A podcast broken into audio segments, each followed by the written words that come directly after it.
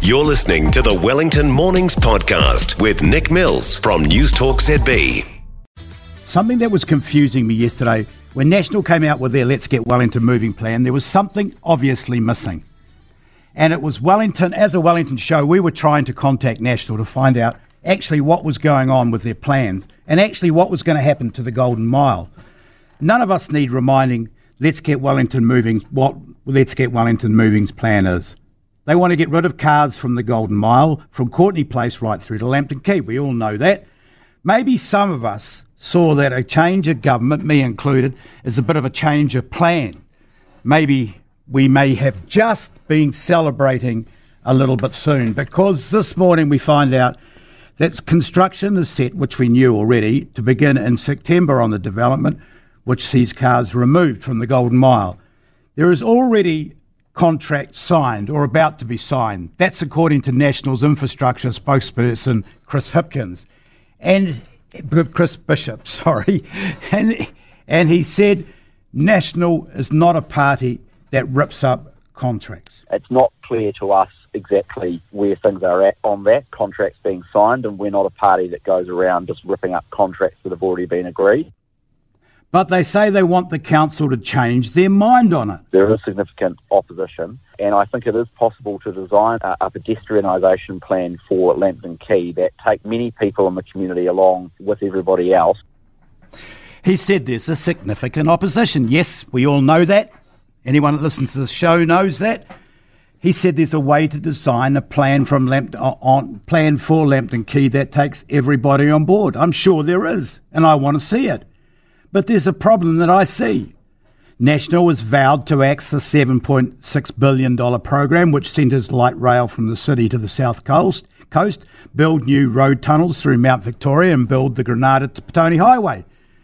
Once again, no mention of what they're going to do with the Golden Mile except to say they won't rip up contracts. Then, when Prime Minister Chris Hipkins and new Transport Minister David Parker were put under pressure to back the scheme, which is 60% central government funded, they refused to.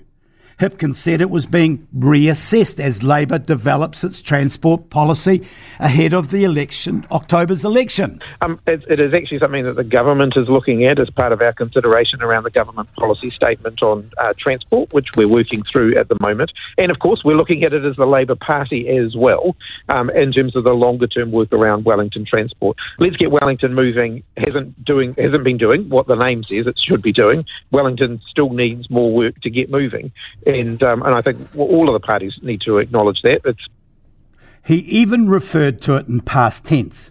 He was unhappy with progress. Where does that leave Wellington?